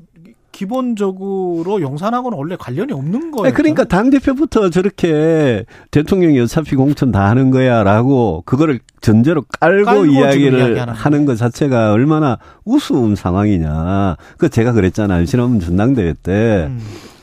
윤석열 대통령이 국민의힘이란 당을 여당을 완전히 본인이 사당으로 만들어 가지고 그거는 100% 자기 마음대로 공천하려고 그러는 거예요. 예. 그걸 의식을 하니까 당 대표가 저렇게 참 공색한 이야기를 하는 거죠. 그러네. 그좀 예. 당 대표가 좀 중심 잡고 당 대표의 위치가 뭔지 음. 공천이라는 거는 어떻게 이루어지는 게 가장 국민들한테 신뢰를 받는 공천인지 자기가 고민해 가지고 당에서 해결해야 될 일을 왜 용산에 가서 물어봅니까? 예.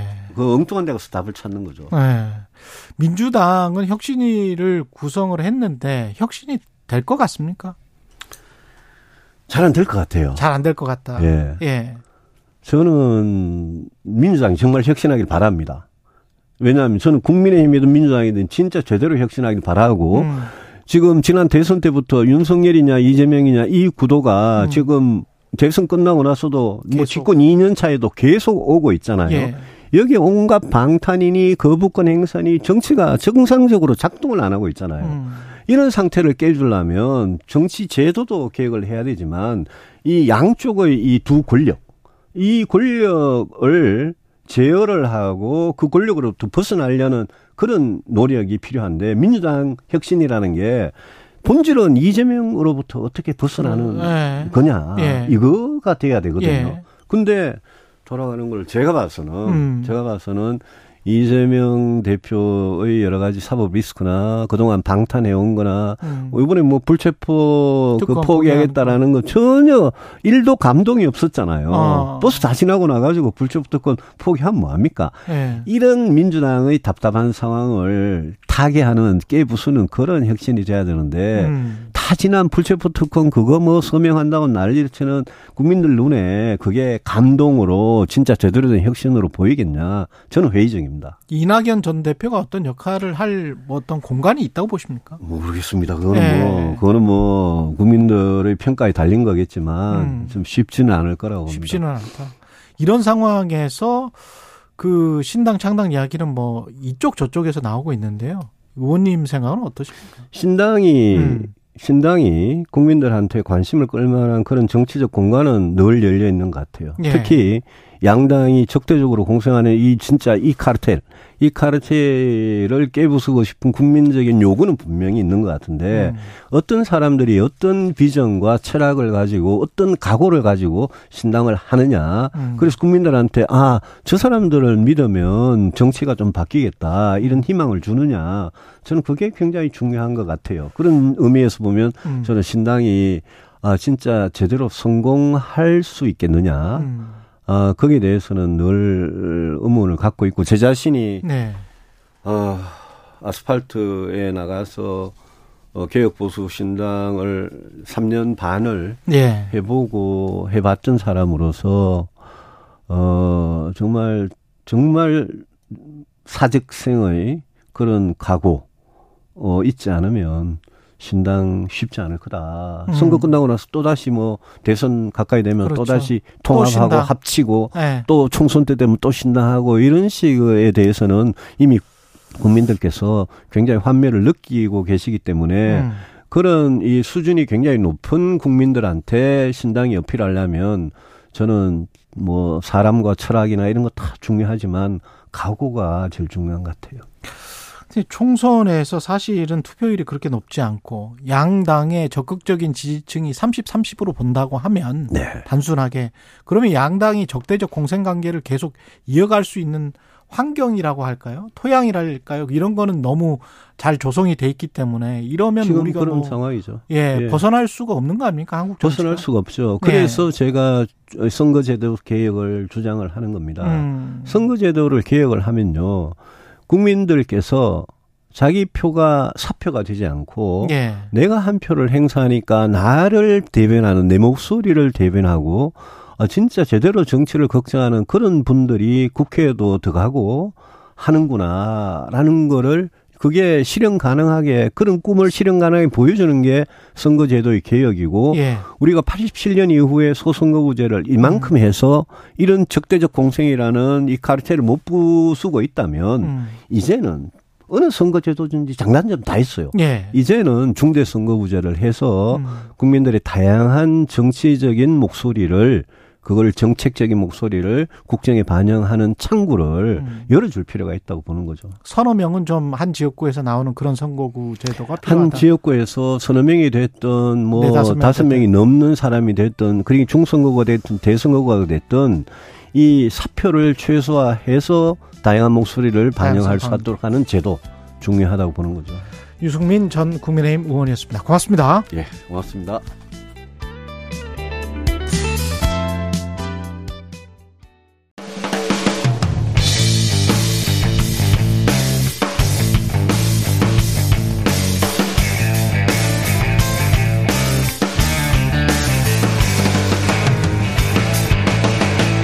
최경영의 최강 시사.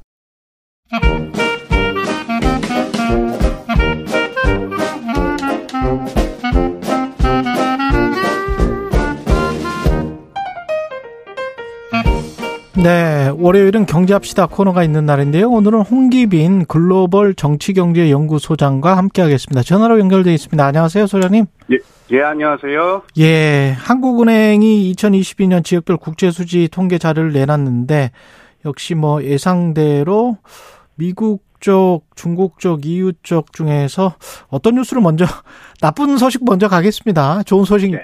나쁜 소식이 지역별로 좀 나뉘어져 있어서 나쁜 소식은 중국 쪽 경상수지가 21년 만에 적자를 기록했고 그게 뭐 계속 확대되고 있는 것 같다. 뭐 이런 이야기인 것 같은데요. 예, 어떻게 보십니까? 예. 어, 우선 그 지금 말씀하신 대로 21년 만에 지금 예. 적자로 지금 돌아섰는데 예. 적자 폭도 커요. 예. 그래서 폭까지 감안하면은 IMF 직후죠. 1998년 이후에 지금 최악입니다. 아. 예, 그리고 이 추세가 단순히 뭐 이 액수가 줄어든 것만 아니라 내용을 살펴보면은 뭔가 중국의 산업 구조가 근본적으로 바뀌고 있다. 그러니까 음. 앞으로도 전망이 상당히 암울하지 않은가 이런 걸 던지고 있습니다. 예, 그 이유가 반도체 때문인가요? 어떤? 예, 예, 보통 이제 반도체 얘기들을 많이 하는데요. 예. 같이 주목하셔야 될 게 있습니다. 기계라든가 음. 정밀기기, 그다음에 화학 제품 이런 거 석유화학 제품 이런 건데요. 화학도. 이른바 우리가 예. 중간재라고 하죠. 예. 그동안 이제 무역 구조가 이렇게 됐잖아요. 중국에서 우리나라에 있는 그런 중간재들, 그런 어떤 그 중간 정도의 기술이 있는 중간재들, 생산에 필요한 것들을 가져다가 완제품을 생산해서 미국에 수출하는 이런 식의 구조였는데, 음.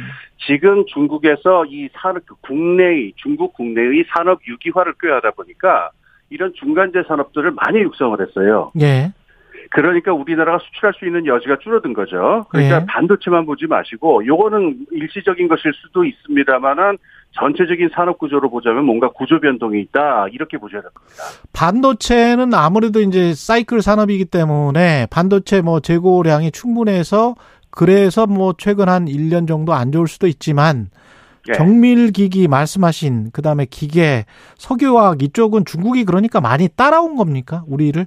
그렇죠. 그 예. 그 안에서 그 중국이 지금 미국하고의 관계도 있고 어, 무역 블록화의 조짐이 있잖아요. 예. 그러다 보니까 가급적이면 중국 안에서 이 산업 유기화, 그 아. 산업 구조를 유기화시키겠다는 방침이 있는 거죠. 예. 하나가 더 있는데 지금 경상수지만 볼 게 아니라 그 본원소득 수지라는 것도 있거든요. 본원소득 수지. 예. 예, 이거는 우리가 그 나라 어떤 나라에 투자를 해가지고 얻어들이는 이자라든가 배당금 소익 같은 걸 말해요. 그렇죠.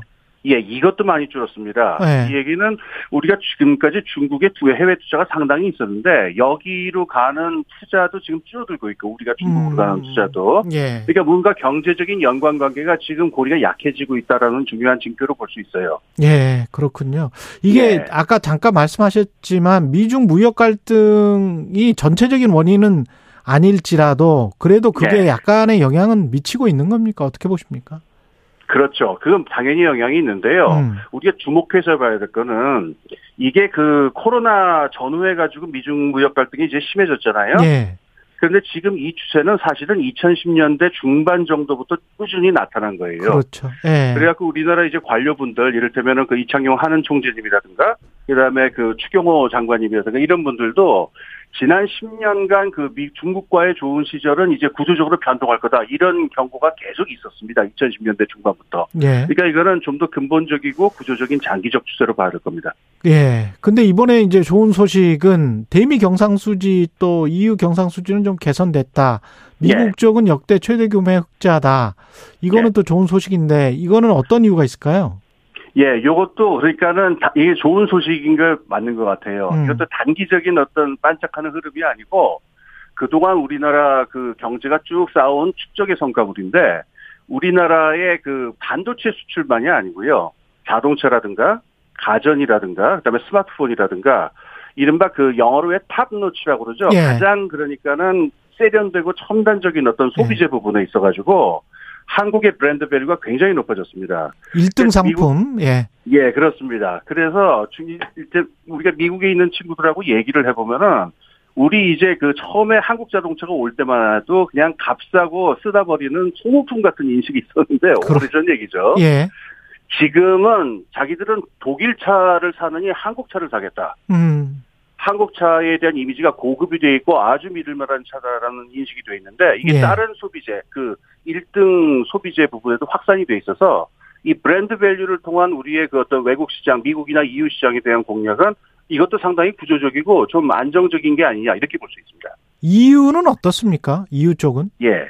아, EU 쪽도 우리가 말할 그 미국과 비슷하게 그런 그 아주 좋은 그런 소비재, 그 1등 그 상품에 해당하는 것들 잘 되고 있어요. 그게 예. 이번에 어, 이유에 대해서도 우리가 그 경상수지 흑자를 기록했는데 중요한 원인이다 이렇게 얘기를 하는데요. 예.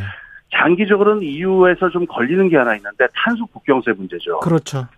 예. 예. 이 탄소 국경세 다시 말해서 우리가 수출하는 제품에 대해서 이 탄소 배출이 많으면은 그 세금을 물리겠다라고 하는 건데 음. 이게 일종의 무역 보호주의 성격이 아주 강해요. 음. 유럽 의회에서 보고서를 채택하기 직전에 이 탄소 국경세에 더해가지고 탄소 배출권 할당제까지 아주 기습적으로 같이 넣었기 때문에 우리나라하고 밀, 그 EU하고 그 탄소 배출권 가격이 한 두 배 정도 차이가 나거든요. 유럽이 훨씬 비싼데 예. 이런 우리는 2026년부터 26년부터 상당한 탄소세를 물어야 할 겁니다. 음. 그리고 당장 올해 10월부터 우리나라의 중, 그 기업들이 이제 보고서를 제출해야 돼요. 탄소 배출이 이렇습니다. 예.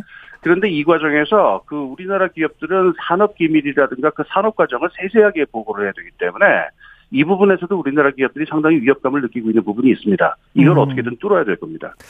탄소 국경세 문제, 아까 제조업이나 네. 이런 것들, 화학이나 뭐 이런 것들도 좀 약간 좀 걱정은 되는 게 우리가 중국 대신해서 서방에 만약에 이런 제품들을 많이 팔아가지고 그쪽으로부터 이익을 얻는 거는 좋은 일이기는 하지만 예.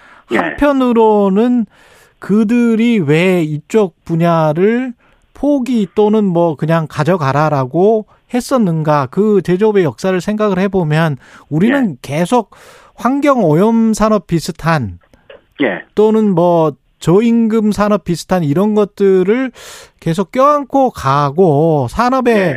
경쟁력이랄지 고도화랄지 그다음에 저쪽 친구들이 하는 뭐 플랫폼 사업이랄지 뭐 좀 돈도 잘 되고 좀 깨끗한 사람들 있잖아요. 예. 예. 그쪽으로는 영 못하게 되는 거 아닌가 뭐 이런 걱정도 한편으로는 약간 좀 드네요. 아, 저 일리가 있는 걱정이고요. 예. 그렇다고 연결해서 지금 요번에 그 한국은행에서 나온 수치를 예. 지난 한 30년 정도의 좀 거시적인 맥락에서 해석해 볼 필요가 있는데요. 예. 이른바 지구화라는 것 때문에 전 지구적인 무역이 아주 성행했잖아요. 예. 그때 우리나라가 가장 큰 수혜를 본 나라라고 말해도 과언이 아닙니다. 그렇죠. 예. 미국하고 중국이 친했고 그래서 우리나라가 그 90년대 초까지 축적하고 있었던 제조업의 역량이 아주 그, 그 충분하게 가동이 돼가지고 전방위적으로 우리나라의 어떤 산업이 세계 무역에 뛰어들 수 있었어요. 음. 그리고 거기 추가해서 우리나라에 이제 글로벌 대기업들이 생겨나면서 아까 말씀드린 대로 굉장히 높은 품질의 그런 어떤 브랜드라든가 수, 그 상품까지 만들어내면서 전박이적으로 30년간 지구에 이득을 봤거든요. 네. 그런데 지금 지구화가 사실상은 끝났다라는 말까지 나올 정도로 아. 무역 구조는 완전히 하고 산업 구조는 완전히 바뀌어요. 그렇죠. 각 나라에서 지금 보호주의를 갖다가 그 저거 하고 있으니까 음. 우리가 여러 그 장벽에 부딪히고 있는 부분이 있고요. 지금 말씀하신 대로 그동안 우리나라가 해왔었던 산업이 그 아주, 아주 고급의 그 1등 상품 말고는 음. 환경 문제라든가 이런 거에 걸리기 딱 좋은 부분들의 산업을 우리가 많이 해요. 그렇죠. 대표적으로 우리가 철강 같은 부분이 있는데. 예. 이런 것들이 지금 지구의 어떤 기후 위기라든가 이거 중요한 위기입니다만은 이 명분하고 각국의 보호주의하고 결합해서 나타나고 있는 것. 지금 미국의 반인플레이션법이라든가 그렇죠. 유럽의 지금 탄소 국경세라든가 이런 30년 만에 오는 어떤 구조 변화가 이루어지고 있기 때문에 우리가 지난 30년 같이 무역이라든가 산업 구조를 유지하는 생각은 이제 더 이상 하지 말아야 된다. 이런 걸 느낄 수 있습니다. 근데 지금 철강을 말씀하셨지만 철강을 그 이유식으로 아까 탄소 국경세를 말씀하셔서 예. 이유식의 탄소 국경세가 도입되는 그 순간 으로 예. 철강 산업을 이해를 한다면 우리가 점점 불리해지는 상황 지금처럼 막 그냥 뭐 뭡니까 석탄이랄지 석유랄지 이런 거 떼가지고 뭐 철 만드는 그런 또는 전기로랄지 뭐 이렇게 예. 할수 있는 그런 상황이 안 되고 독일이나 뭐 이런 나라처럼 점차 에너지 전환도 해야 되는데 이게 맞습니다. 동시에 이게 가능합니까? 우리나라가 제조업을 지키면서도 에너지 전환도 할 수 있고 이게 가능하나요?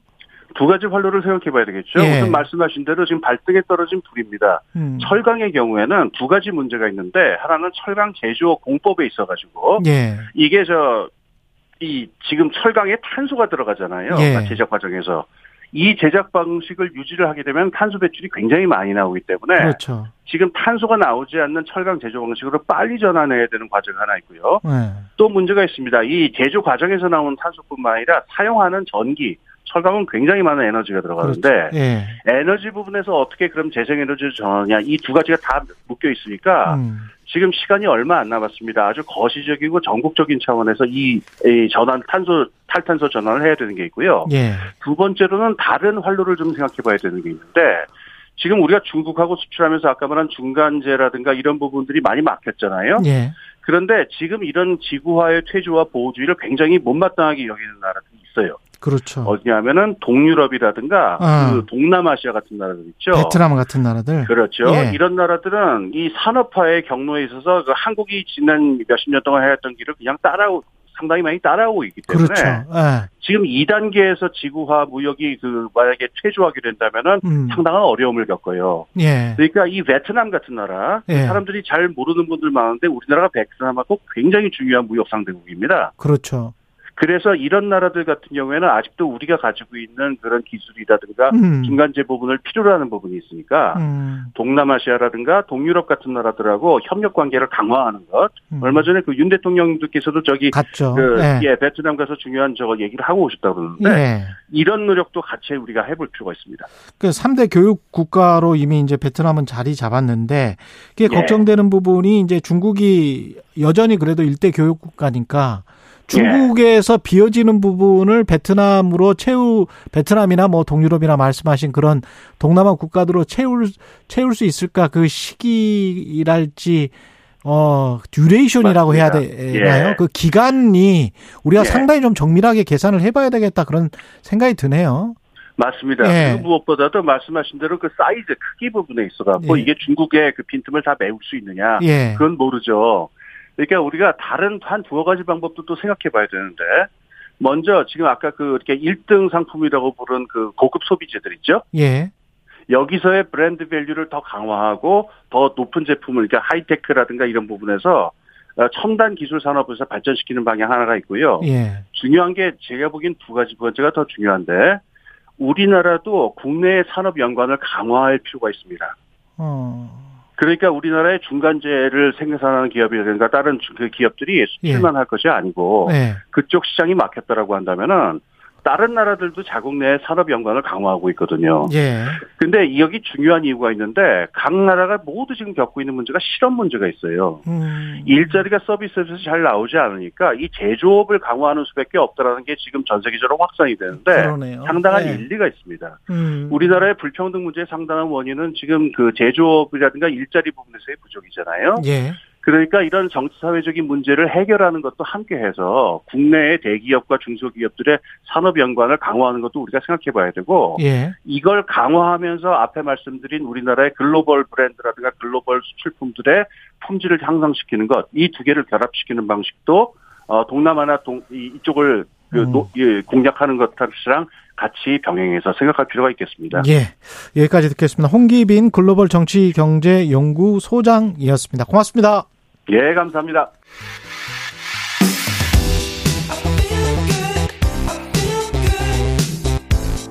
세상에 이익이 되는 방송 최경영의 최강 시사. 네, 러시아 용병 부대의 무장 반란 사태가 벨라루스 대통령 중재로 일단락 되긴 했는데 우크라이나 전쟁이 어떻게 될지 또 그리고 윤석열 대통령의 순방 평가까지 좀 해보겠습니다. 외교부 1차관 지낸 최종권 연세대학교 교수 나와 계십니다. 안녕하세요. 네, 안녕하세요. 예. 일단 깜짝 놀랐습니다. 주말에. 어떻게 보셨어요? 뭐 하룻밤은 어 프리고진이라나 예. 와그너가 와그너 대표 프리고진이 모스크바를 향하고 있다라고 보도가 나고. 그러니까요. 또 하루 만에 철수, 철군했다라고는 네. 하죠. 네. 어, 한 네 가지 정도 생각이 드는데요. 예. 첫 번째는 러시아의 국력 평가를 한번 잘해봐야겠다는 생각이 들어요. 우리가 뭐 러시아의 국력 평가. 국력 평가. 왜냐하면 프리고진 측이 그러니까 음. 와그너 측이 로스토프 보로네, 보로네시 예. 해서 쭉 올라가다가 모스크바 남방 200km까지 그러죠. 저항 없이 올라갔거든요. 예. 뭐 일부는 환영까지 했다고 하니까요. 그쪽 군부를 장악했다는 건데, 그래서 이 PMC라고 하죠. 그 그러니까. 그 민간 군 기업이 예.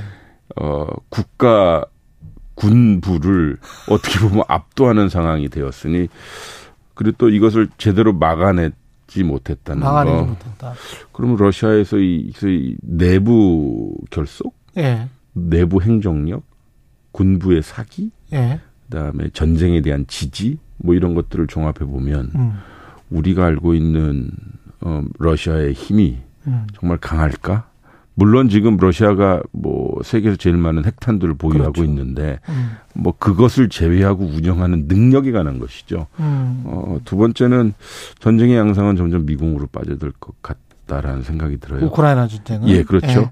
왜냐하면 어, 일단 와그너 세력이 앞으로 이 우크라이나 전쟁 에 대한 어떤 포지션을 취할 것이냐가 중요하겠죠. 와그너는 이제 전쟁 안 하는 거안 하겠. 그러면 이제 더더욱 이제 러시아 주력 러시아에서 이 국가군이 그러면 누가 싸울 사람이 없는 건가요? 그러면 어떻게 될지 모르죠. 에이. 네. 그러면 소위 재래식 전쟁으로 할 것이냐 아니면 그보다 강도 높은 아 저는 그 단어를 사용하지 않겠습니다만 예. 뭔가 다르지 않겠느냐라고 예. 하고요. 세 번째는 푸틴 지금 요새 푸틴에 대한 보도는 많은데 예. 푸틴을 둘러싼 권력층들은 도대체 무슨 생각을 하고 있을까? 그렇죠. 어쨌든 러시아도 상당히 초강대국인데 예. 그 국가 운영을 하는 데 있어서 내부적으로 이번 사건을 보고 아 얼마나 이 푸틴 정부가 지속 가능할 것인가 음. 아니면 어떻게 하면 지속 가능하게 만들 것인가 라는 식의 사고를 할 것 같고요. 이거 보면 주말에 이걸 에피소드로 봐야 할지. 음. 어, 저는 앞으로 이 좀 두고 봐야 될 것 같아요. 그래서 예. 블링켄 장군, 블링켄, 미국 블링켄 나 외교 장관이 정확하게 표현했더라고요. 아직 더 보다 면밀한, 예. 어, 검토를 위해서는 예. 완벽한 정보가 필요하다. 어, 완벽한 정보가 네. 필요하다. 아직 좀 정보는 잘, 저희도 뭐 보고, 보도를 보고 좀 음. 하는 하, 거니까요. 그렇죠. 그 정도로만 말씀드릴 수 근데 있겠네요. 이 전쟁이라는 것이 이런 양상이 아까 지금 그 단어는 말씀하지 않겠다. 음. 그 단어가 이제 아주 심각한 대량 살상 무기라고 보면 음.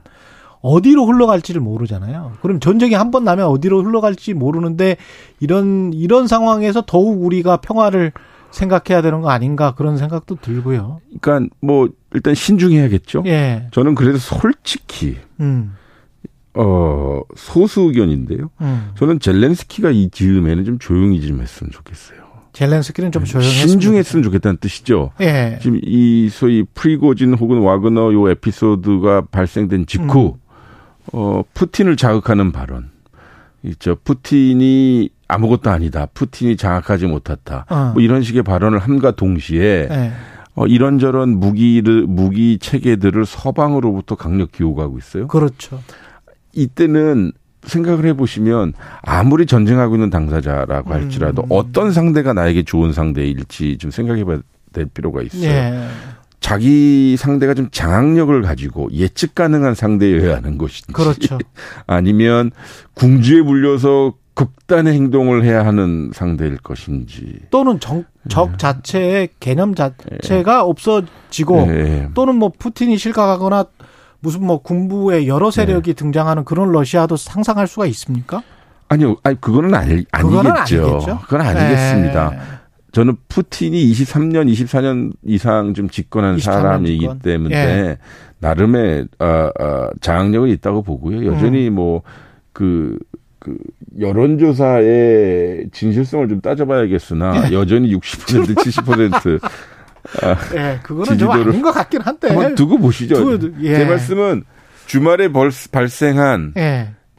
에피소드를 TV 화면과 언론을 통해서 소비해야밖에 없었던 사람의 입장에서 예. 보면 그러나 좀 지켜봐야 될 필요가 있다. 예. 그래서 한 세 가지 점만 말씀드렸습니다. 시간이 좀 너무 빨리 가네요. 예. 네. 이따 저 궁금하신 분은 이슈오도독에서 최정근 교수님 나오셔가지고 여러 가지 예. 외교 문제나 다 이야기를 하니까요. 최근에 또 책도 내셔가지고 그것과 예, 평화의 평화의 힘입니다. 이라는 예. 책도 내셔서 예. 그 관련해서도 좀 이야기를 나눠보도록 예. 하겠습니다. 윤석열 대통령 사박 6일간 프랑스, 베트남. 네. 프랑스는 뭐 엑스포 때문에 갔고 베트남은 우리 뭐 3대 교육국이어서 간 건가요? 이 나라는 어떻게 정하고 뭐 순방 일정이랄지 총평을 좀 해 주신다면 어떻습니까? 글쎄요. 뭐 네.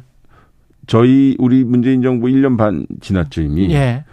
저희 정부 임기 말까지 그 부산 엑스포 유치하기 위해서 총력을 잃었던 기억 나고요. 예. 거기에 대해서는 이어달래기 하고 있는 점에 대해서는 저는 어. 긍정적으로 평가하고 싶어요. 예.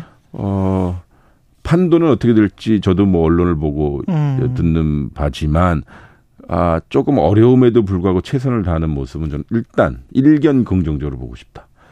두 번째 베트남 방문도 제3대 교육국이고 앞으로도 증가할 것이니 잘하고 있다. 음. 단 윤석열 정부가 내걸고 있는 외교적 브랜드와 어, 베트남 방문과는 좀 안 맞는다. 곧 그래서 어, 이 기조는 좀 바꿔야 된다. 왜냐하면 자유가치 동맹? 예. 왜냐하면 베트남은 공산당 정부고요, 네. 일당 정부고요. 네. 어, 소위 인권과 민주주의 개념과는 그렇죠. 윤석열 정부가 이야기하는 거 달라요. 네. 그런 소위 우리와 가치를 다르게 한단 말이죠. 그러면 역으로 이야기를 하면 중국도 갈 수 있고 그런 거 아닙니까 그러면? 아니 제 말씀은 아니, 그러니까 유연하게 실용 외교 하면 된다는 거죠. 실용 외교 하면 유연하게 하면 된다는 거고요. 그렇죠. 국익 얘기하면 된다는 건데 네. 그렇게 할 건데 네. 왜그 앞에다 가치라고 하는 이념적 그 이전에 네. 그 이전에 왜 그런 걸 했었느냐 이거죠. 네. 아니 엑스포 유치하는 거야 누가 뭐라고 합니까? 네. 그렇죠. 이것이 우리나라의 공공재가 될 거고 다 그렇죠. 행복할 텐데. 네. 근데 가치 외교한다고 하면서 여기저기 음. 이런저런 어 문제를 많이 일으킨 상황에서 갑자기 베트남 베트남 가니까 제 말씀은 음. 잘 가셨고요. 베트남에서 이런저런 합의한 것도 어, 우리 정부 때 준비했던 것들이 많더라고요. 예. 그래서 이어달리기 차원에서 국익 외교하고 실용 외교하면 된다는 겁니다. 미중 관계 이 음. 이게 해빙 무드라고 지금 보십니까? 아니면은 어떻게 보십니까?